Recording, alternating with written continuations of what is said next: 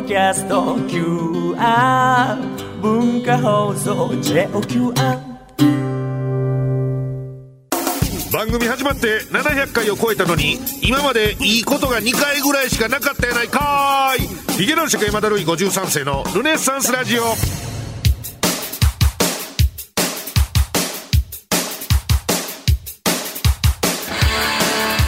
どうも、えー、ヒゲ男爵山田るい53世です。ヒゲ男爵山田るい53世のルネッサンスラジオ今週もよろしくお願いしますと、えーいうことでございましてもう終わりましたねこの岡崎 P のこのなんていうんですかね気遣いというか、えーねあのスタジオがキンキンに冷えてる嬉しいななんていうね、まあ、ちょっと寒すぎるでみたいな苦情も言いましたけども今日はしっかりともうしけしけしてもうもう人間のなんやろ人間のあれって続かへんねんなっていうね、えーことを思いましたけどもね、えー台本もなんか重たいですこれ。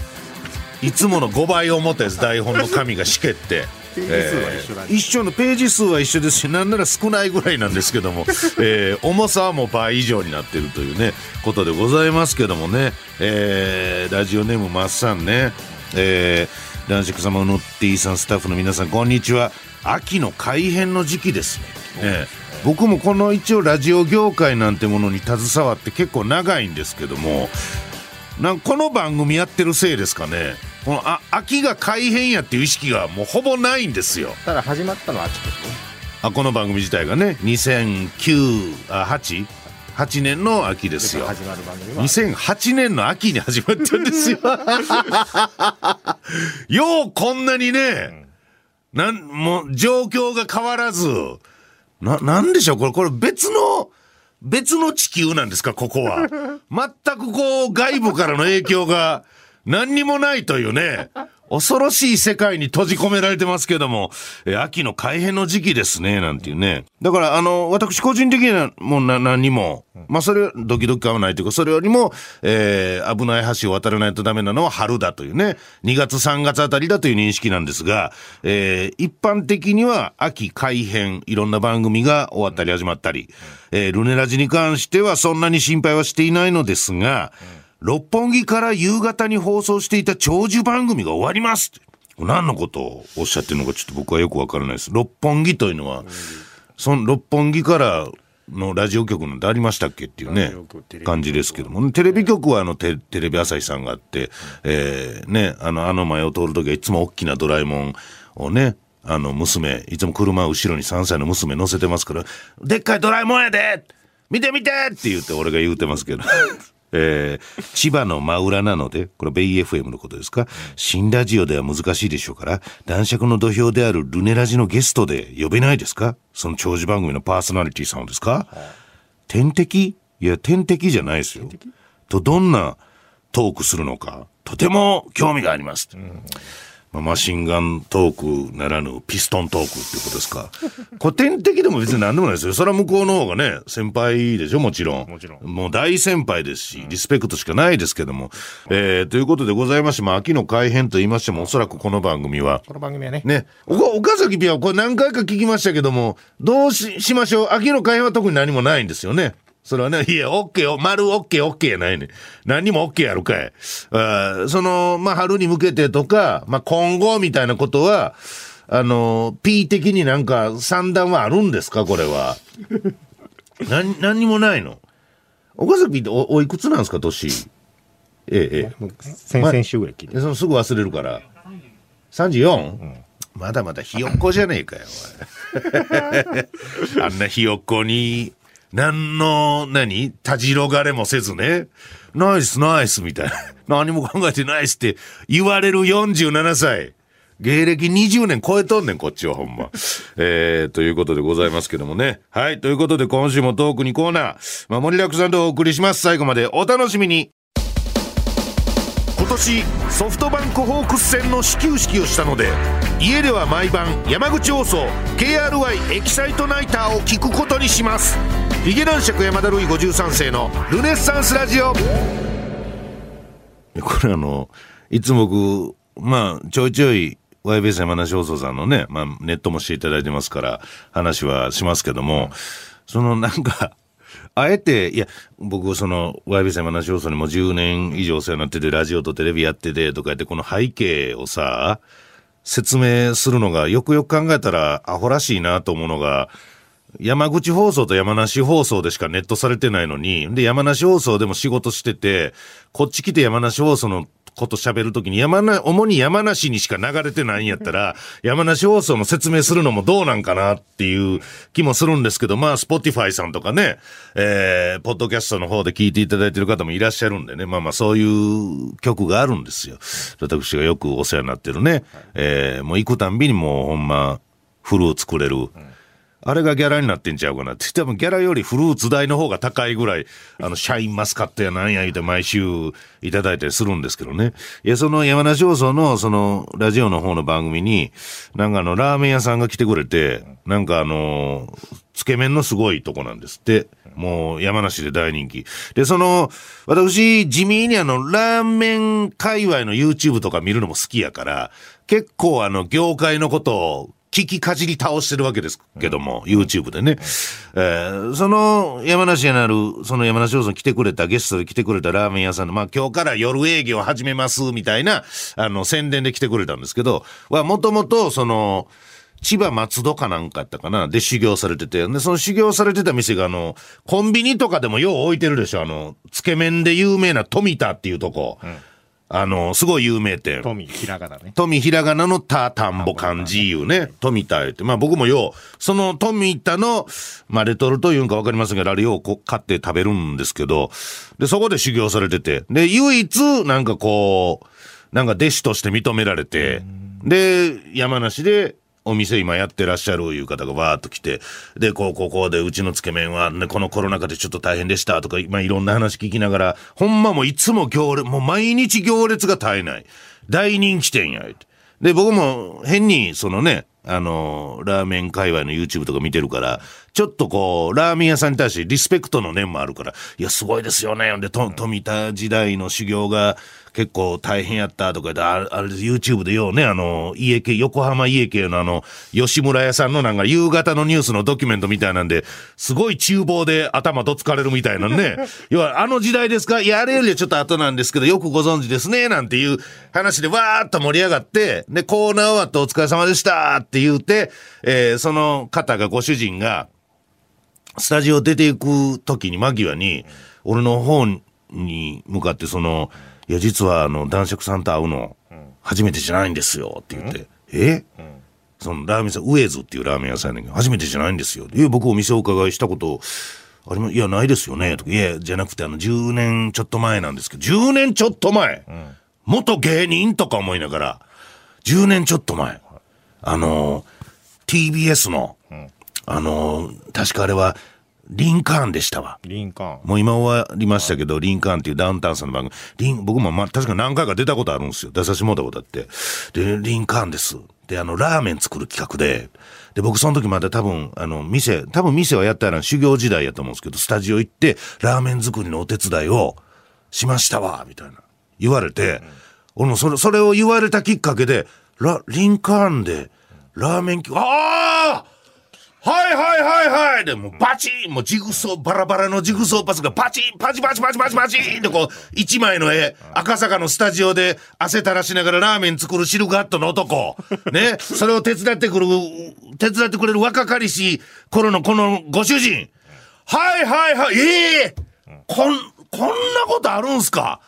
あれがまたこの、山梨で甲府で、再開し再開して、うわー絶対次店行かしてもらいます。ありがとうございます。とか言って、ほんで、周りの人間にもちょっと、いや、さっきちょっとあの、ご主人と話してんけど、俺あの、リンカーンで、で、自分の口からリンカーンに出てたみたいなことも言いたいから、えー、リンカーンで、あのーなんか共演してたわ。びっくりした。最初に言うてくれたらよかったのに、と思って、テンション上がって、で、えー交通情報入って、ちょっとタバコ吸いに行こうと思って、喫煙所行って、そやそやそやと思って、リンカーンラーメンとかでバーって、ど、どんな人感じで収録してたっけって調べたら、何回かその企画、要するに芸能人が、あの、腕自慢の、料理自慢の芸能人が集まって、オリジナルラーメンを作る会みたいなのが、特番みたいなスペシャルが何回かあったんですけど、かん、普通に、ケンコバさんと間違えてたんですね。そのご主人は。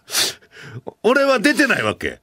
俺はまあ、ど、どんだけ調べても俺は出てなくて、唯一、俺に近いのがケンコバさんで、ケンコバさんが出てたの。料理自慢なんか聞いたことないもんな。俺も自慢したことないのよ。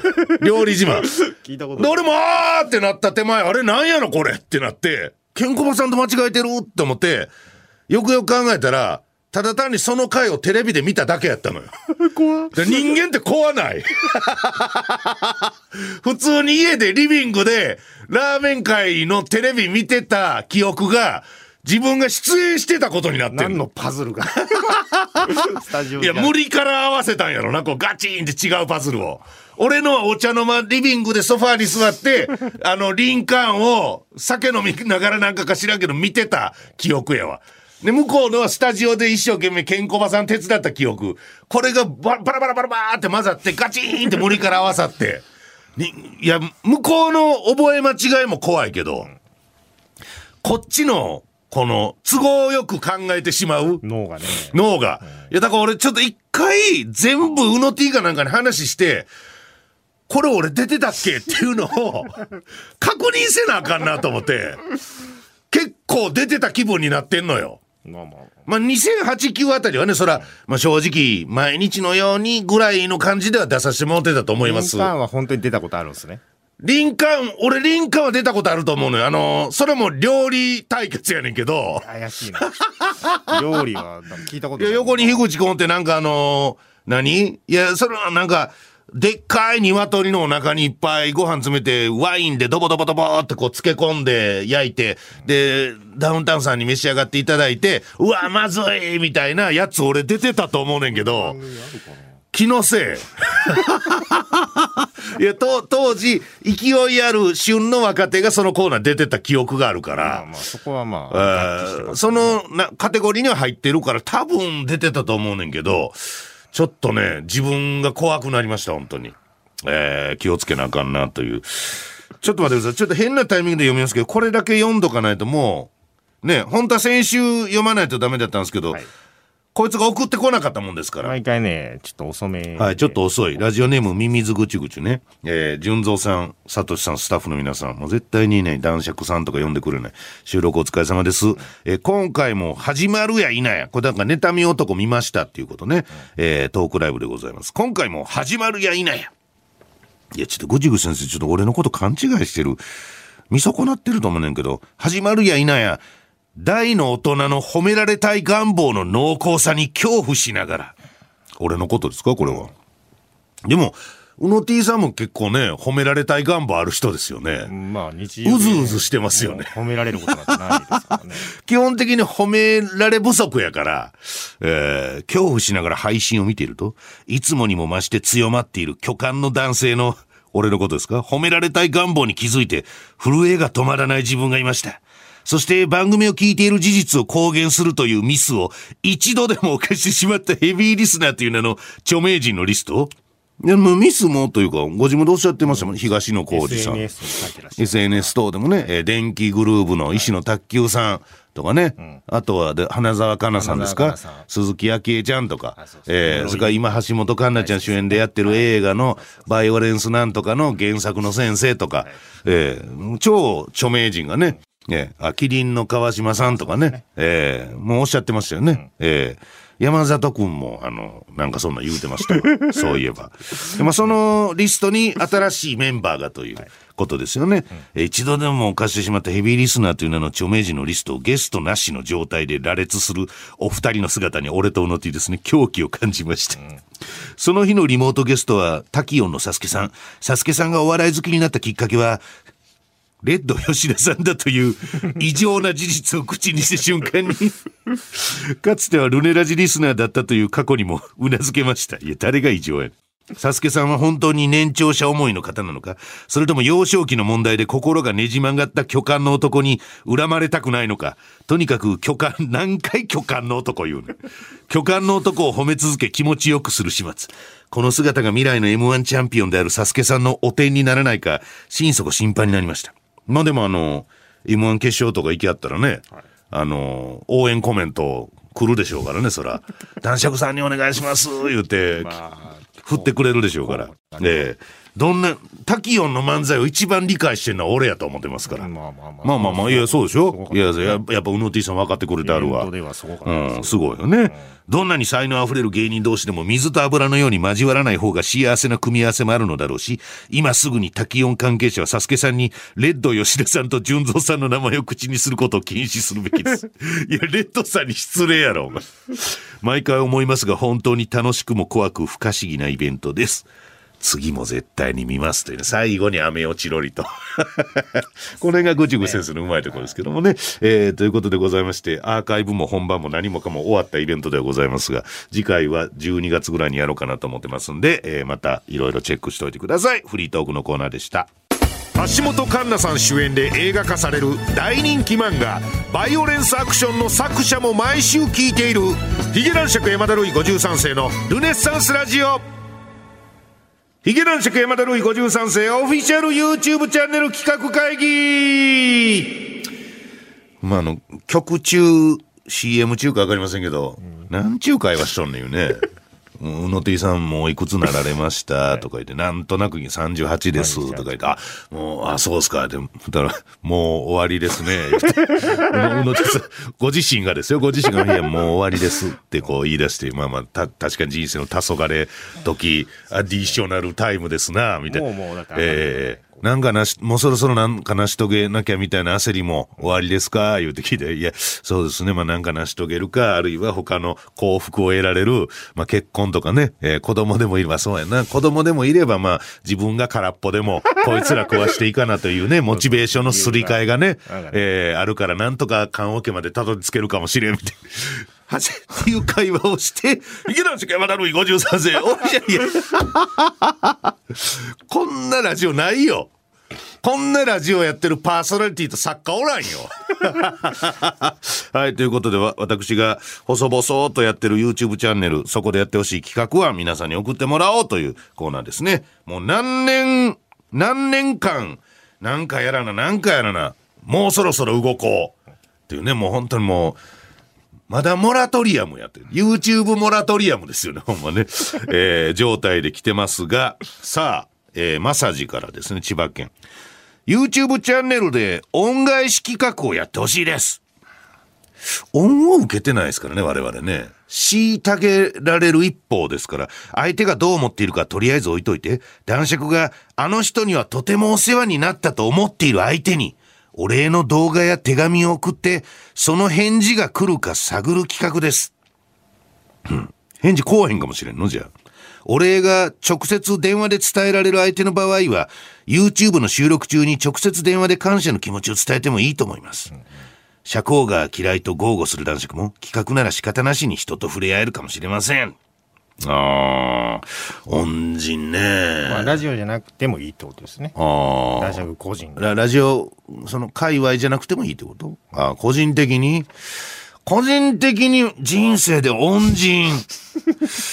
うーん、だからその、結構、恩、恩を受けるのがやっぱ負担に思う人間やから、まあ唯一まあその、小2ぐらいの時に、あのー隣町のスイミングスクールに通ってたんですけど、行き親父に車で送ってもらって、バー泳いで、疲れた言うて待ち合わせのロビーに上がってきたら、親父も誰もいなくて、えーってしばらく探したけど全くおらず、うわ、置いてかれたってなって、あの、田舎の国道だか県道沿いを数キロ泣きながら走って、帰ってる途中に、なんか、なんか薄薄汚れた裏ぶれたスナックみたいなのがあって、そのスナックのおばちゃんが、何泣いてんの？入っていきって言うて、ポテトチップス食わしてもらったっていう、あれは僕はすごく恩に感じてますね。まだ小2やったし、使うかな。はい。ほんでなんかあのものすごいタトゥー入れたおじさんがビリヤードしてました、そこで。えー当時としては珍しい、えー状況。ほんで送ってもらったみたいなのありましたけどねえーまあ、あとはあんまり、まあ、国国丸、国丸さんには、まあ、国丸さんでも誰も分からへんか。国丸さえーいや、国丸さんの文化放送っていう、これまたあんまり誰も知らんラジオ局で。が説明した方がいいかもしれない。そうね、文化放送のがみんなピンとこうへんもん。ラジオネーム、もうええわ、もう。風は西から。俺毎週風は西からのメール読んでるだけやんもうここ来て元痛風ね えー YouTube では GoPro などのヘッドカメラを頭に装着して撮影した撮影者目線の動画が人気を、あ、そうなの？博しています。マウンテンバイクで山を駆け下りたり、カヤックで急流を下ったり、一歩踏み外せばあの領域間違いなしの断崖絶壁の山道を歩いたり。そういうのな海外のやつちゃうの？ねえ。そういった動画が撮影者目線で臨場感たっぷりに楽しめます。というわけで男爵様も、ぜひヘッドカメラを頭に装着した状態で、ルネラシの収録に臨んでください。いや、うの T の退屈そうな顔が映るだけや。うの T の退屈そうな顔が 8, 時8割。で、たまに外見た時に退屈そうなうの D の顔と、こちらを全く見てない P の顔、あ、P の頭頂部が見えるだけ。えー、正面で相槌を打つうの T さんの姿や、ブースの外にいらっしゃるうの D さんやプロデューサーさん、さらには若い声優が食べ散らかしたお菓子の食べかすなど。いやもうちょっと壁入ってるよ。男爵様視点の臨場感あふれる独居房映像が撮れるかと思います。ぜひよろしくお願いします。あと、ヘッドカメラを装着して、あらゆる角度から樋口くんの髪型を眺めてみるのも。いやいや、美術館行ったわけやね。美術館のおっさんが、なんか象の周りを後ろで組みながら回ってるやないの。面白いかもしれません。ああ、まあまあでも、具体的なアドバイスをね。いただきましてありがとうございます。これはね。えー、さあ、昭和の窓辺さん。この昭和の窓辺さんが読まれるということで、お察しいただきて、この後僕が発表することをお察しいただきたいんですけど、ラストメール ラジオネーム、えー昭和の窓辺、はいえー世田谷区ですね。男爵様と類まれなる優秀ブレーンの皆様。ルネラジに携わる方たちは総じて脱力系なので、リスナーも肩肘張らず無防備な状態で聞けるのが長所だと思いますが、やはりたまには皆さんが何かに打ち込んでいる姿を目の当たりにして、ああ、どんな人にも真剣な眼差しをする人刹那ってあるのだな、と感心してみたいです。お前が頑張れよ。まだちょっと人生余ってんねんから。そこで、1、男爵様が一番水を得た魚になる、執筆中のパソコン姿。いや、そんなことないけどな。俺いつもなんか書くとき、なんか見ながらやってるから、ネットフリックス9、執筆1ぐらいの意識の、意識の振り分けでやってるから、そうでもないと思う。あ2、妬み男を控えたうの T さんが真面目に面白企画の構想を練っている姿。それもないもんね。今までにやったことの中からコピペしてるだけやもんね。写真貼っつけてで、個人名を書いてる、カチャカチャって書いてるだけやもんね。いやそんなことええだから、あの、妬み男の企画書作ってる時のうの T さん、パソコンの決定キー、パーンっていう決定キー2回しか押してないですもんね。えー、3、ミスター・フビン、ループマンこと、うの D さんが見知らぬ場所から伊豆の自宅までナビなしドライブで一生懸命帰る姿で。これは面白いじゃないですか。えーぜひ YouTube で見てみたく存じます。ナビらしいドライブこれいいね、ナビなし。もう、これは結構、現代社会に警鐘を鳴らす、ナビがなくなったらどうすんのっていオう。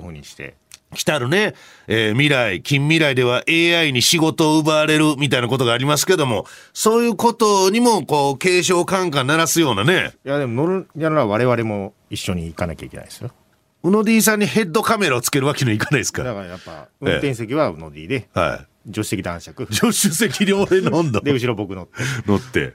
ほんで、車運転するのはだからうの D どっか遠いところ行って、そうっすねそっから家まで帰る、ナビなしでずっ。と遠くああ、帰れるんかな？なぜ、ねえタイ、タイミング合わな、電車で文化放送に来るのも難しい男ですからね。気ぃついたらもう通り過ぎて、茨城かなんかの方に行ってまう男ですからね。古賀に行ってしまいます古賀ね。古賀。古賀今古賀ですえー、過ぎてるやんっていうね。えーぜひご一行のほどお願いします。ということでございますね。さあ、ということで、昭和の窓辺さんを、のメールを読み終えたということは、こういうことでございます。えー、今日で、この YouTube チャンネル企画会議のコーナー、残念ながら最終回と最終回を告げ知らせる男昭和の窓辺ですね。えー、まあでもこれアイデア結構いただいたんで、まあ何かしらね実現でき、もうこの秋からこそ、もう、うの D が動くって言ってましたよ。これ、うの D が動くって言い出したらもう聞かへんから、やっぱり。えー やりますっていう。もえーリアルにやりますっていう。で、儲かったらちゃんとくださいみたいなことも、あれはほんまの目ですわ。ああいう目の男が欲しかったんですよ。今までなんかなんとなくみんな押し付け合う感じ。いや別にチームではないですよという距離を置くやり口。もううんざりです。一連卓勝。ね。死なばもろとも、そういう気持ちでやりましょう。はい。ということでございます。以上、オフィシャル YouTube チャンネル企画会議最終回でした。Spotify でも流れているおしゃれでアーバンでクリエイティブな番組です。劇団四季山田るい53世のルネッサンスラジオ。はい、エンディングでございます。えー番組では皆様からのメールお待ちしております。現在募集しているコーナー、偏見オブザイヤー2022ガチラジオ変態女子を作ろう、やばいお隣さん、開店ひげ丸食堂、ルネラジミュージックリクエストルネッサンスラジオラストメッセージ、あなたはこれをなんと PR する。こちらのあなたはなんとのコーナーはですね、えー株式会社 PR 会社窓辺カタカナで窓辺さんにスポンサードしていただいているコーナーでございます。どしどしメールをお送りください。さらにミート高橋さんの取りもつにプレゼント。現在も応募受付中ということでありがとうございます。えー、さらにさらに番組をより安定して続けていくために、もうスポンサーになってもいいよちょっと興味あるよという方からのお伺いのメール、こちらもお待ちしております。すべてのメール、こちらまで、ヒゲアットマーク JOQR.net、ヒゲアットマーク JOQR.net、ヒゲの綴りは HIGE です。えー、お知らせもございます。私書きました。一発芸人列年、こちら新潮文庫さんから尾崎世界観さんの解説も加えて発売中です。引きこもり漂流記完全版、中年男ルネッサンス。一発芸人の不本意な日常、パパが貴族、えーこちらも、どっか手に取って読んでみてください。えー、With News 雑誌コンティニュー、え日経新聞のお悩み相談などなどコラムも連載中です。え金曜キックスは IBS 山梨放送さん毎週金曜昼1時から夕方4時半までラジコプレミアムに加入すれば全国で聞くことができます。えーそして山梨の方毎週金曜夜7時から生放送山梨調べらずててて TV こちらにも、えー出ております。一発屋がメインというね、えー山山梨不思議な不思議の国山梨の、えー番組のゴールデンの番組ですから、ぜひ車に乗って県境を越えてなんかで見て、で帰ってください。さあ、そしてここでお知らせがありますということで、えーラジオ業界そろそろ秋の改編シーズンが近づいてまいりましたが、えーこの番組ルネッサンスラジオルネラジは無事秋以降も継続となります。いやいや、そんなん言うたことないやん。15年やってきて、この秋の、秋の改編のタイミングで、継続ですとか言う言うたことないやんか。いつもこの春やん。4月を無事乗り切れるかどうかみたいなことを2月3月あたりから決まってんのあまだ分かれんのかいなみたいなのはようあったけど、秋は別に関係なかったやん、そもそも。そ、そもそも、地上波で流れてないねんから、秋の改編も何にもないやんか。あるとしたら秋から地上波でやりますというご報告でしかないねんから。はい。ということで以上でいいですか？地。上波はやんないですね。地上波はやんない。いやだからこのそんな番組継続が決まったタイミングでっていうのもなんかこのはい白濃いなというか白々しい話やなということなんですけどもこんなどでかい企画を行うことが決定しましたどでかいんですかこれは？ちょっと僕ようわかりませんけど。デカお知らせですよ。どでかお知らせなんですかこれええ？お茶濁しじゃない。どでかお茶濁しじゃないんですかこれは？はいじゃあ発表しましょう。ルネラジ15周年イヤー突入記念。15時間生放送を10月3日に行います。まあまあまあちょっと前からあの、マネージャーにこの件を、こんな話が来てるんですけどもっていう、あの、打診はもちろんね、していただいてましたけど、あの、とりあえずこの15時間っていうのが嫌やなっていう。これ前もそんな話したと思うんですけど、その、なんていうんですかね、僕も結構芸歴はあるんですよ。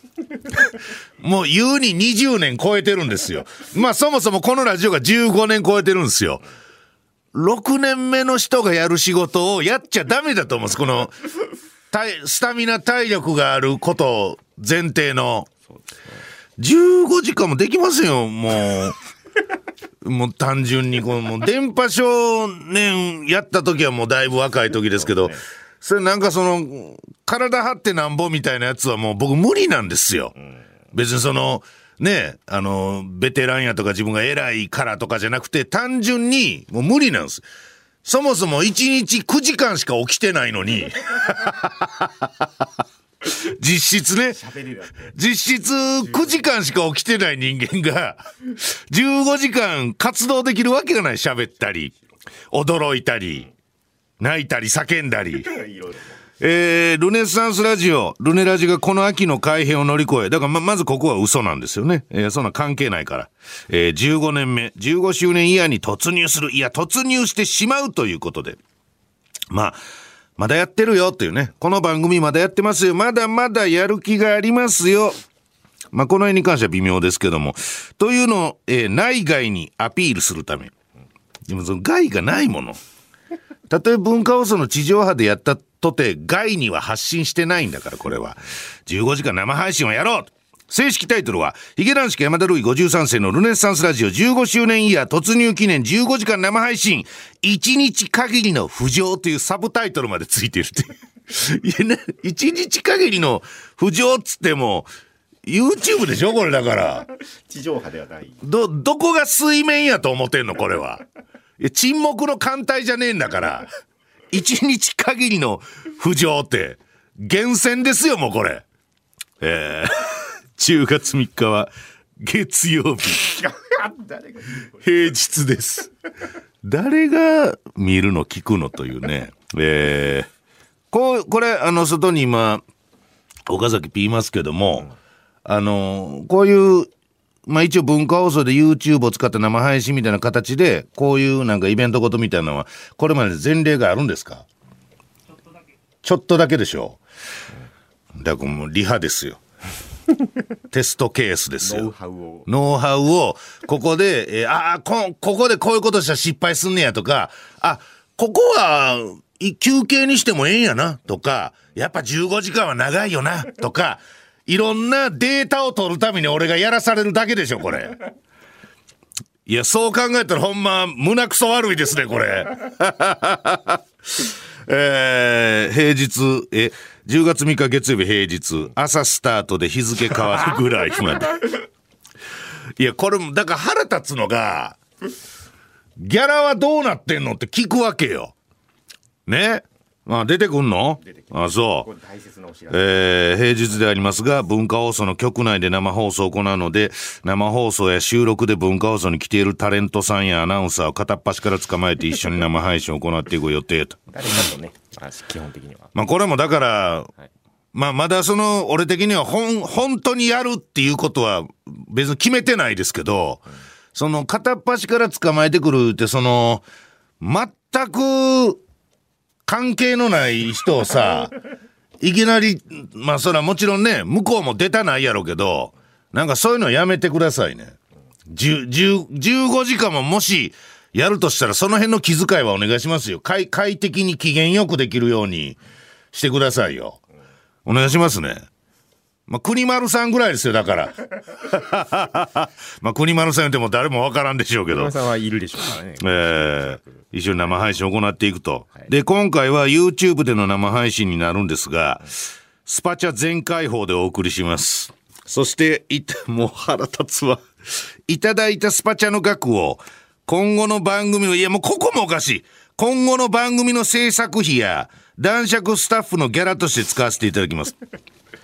いや、だから別にギャラ出るんやったらわかるけど、まだ確定。別でギャラ出た上でスパチャはこうします言うんやったらわかるけど、こうスパチャ全部くれるならわかるんですよ。スパチャ100です。で、ギャラは。ギャラスパチャ100でしかもその100が俺に来ないわけですよ。15時間も。ねいや、そう、うの D とか、うの D もおるよ。でも、うの、うの D は多少ボソボソ喋りはるやろうけど、まあ、最終的に別に、その15時間生配信の評価について別に何も席をしょわないじゃん、あなたは。で、うの D に関しては、まあ、外でずーっと座ってんのもしんどいやろけど、別にまあ、喋りもせえへんやん。P に至っては、もう、言わずもがなやん。俺だけやん、しんどいの。ちょっと先に比率教えといてじゃあ。どう分けるか。そういうのもちゃんときっちりしての 契約やからね、これ。まあまあね、どれぐらい来るかわかんないから。9ね。いや、で、1みんなで分ければ。制作費は？制作費なんか、制作費なんか何がかかんの？教えて、マジで。で、その、スタジオダイヤとか言うて、そこをなんぼでもええようにできるわけでしょ？ぼったくりやな、みたいな。いろいろ人件費とかね。制作費がこんだけかかってるんで、いや、スタジオ代です。いやほんまに？みたいなさ。いや、それやったらもう外でやるよ。外でやるから。俺んちでやってもええし。で、俺んちでスタジオ代取らしてくれよ、じゃあ。えーということでございまして、えーこういうのも初めてのことなのでどうなるかわかりませんが、まあ、あのね、皆さんのできる範囲でご協力いただけたらなと。思います。えーという岡崎プロデューサーが文化放送に掛け合ってこんな企画が動き出してしまいました。T が主導ですから、今回の。あ本当に、はいでもそその労力をなんでそのなんかももうちょっとやらしく動いて枠取るとかそっちに そっちに持っていかれへんのかなこのうーんこんな企画が動き出したということでもやるからには、まあ、最近離れていた人にもぜひまた番組を聞いていただきたいということで、まあ、あの文化放送のホームページに詳しくは載っておるということでよろしくお願いします。15周年イヤー突入記念。YouTube 生配信15時間。10月3日です、えーというわけで今週はこの辺でございます。あのーあそういえばあのつい何日か前に子供と一緒にロケするねやつ行ったんです。ね。でそのなんかわかんないですけどロケバスかなんかね行きしどっかに集合してね乗せてもらってわーって行く時に、まあ、全然別にそんなことはあるしいいんですけどその1時間ぐらいかかる車中でずっとこうテレビが流れてたんですけど、まあ、たまたまね流れてたんですけどそれがずーっとあの僕たちがヒゲと売買した理由みたいな。要するにあの脱毛クリニックで定点カメラ置いてみたいな話やけどずーっと今ヒゲは嫌ですね。ヒゲでめちゃめちゃ苦しんでますっていうのをずーっとななぜかを見せられるというね。よくわからないロケがありましたけども、えーちょっと子供が言うこと聞かなくて手こずりましたけど。大変でございましたけどもね。はいということでございます。次回までさようなら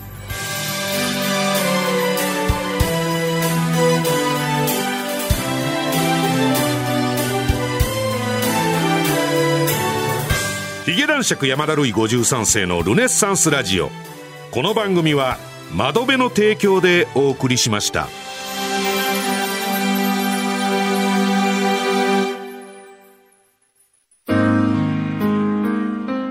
ルネッサンスラジオラストメッセージのお時間でございます。えー、ルネラジリスナーの皆さんからのポストに入れられなかったあの手紙、えー、送信ボタンを押せなかったメール、まあそういうものを紹介していこう。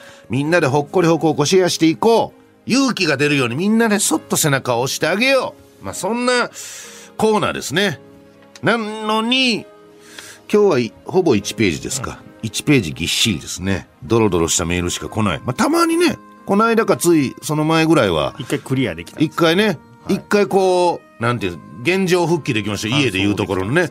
もう綺麗、あの壁紙から何から綺麗に一回できましたけども、えー今回の入居者はどんな方なんでしょうかわかりませんが、えーラジオネームクレイジーキューブリックです。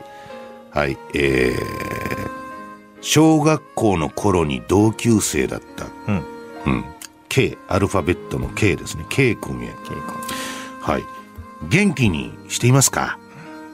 家庭を持っていますか、いやねフォークソングみたいな入りです。お前を嫁にみたいな。街には慣れたか。ああ 子供はいますか？みたいな。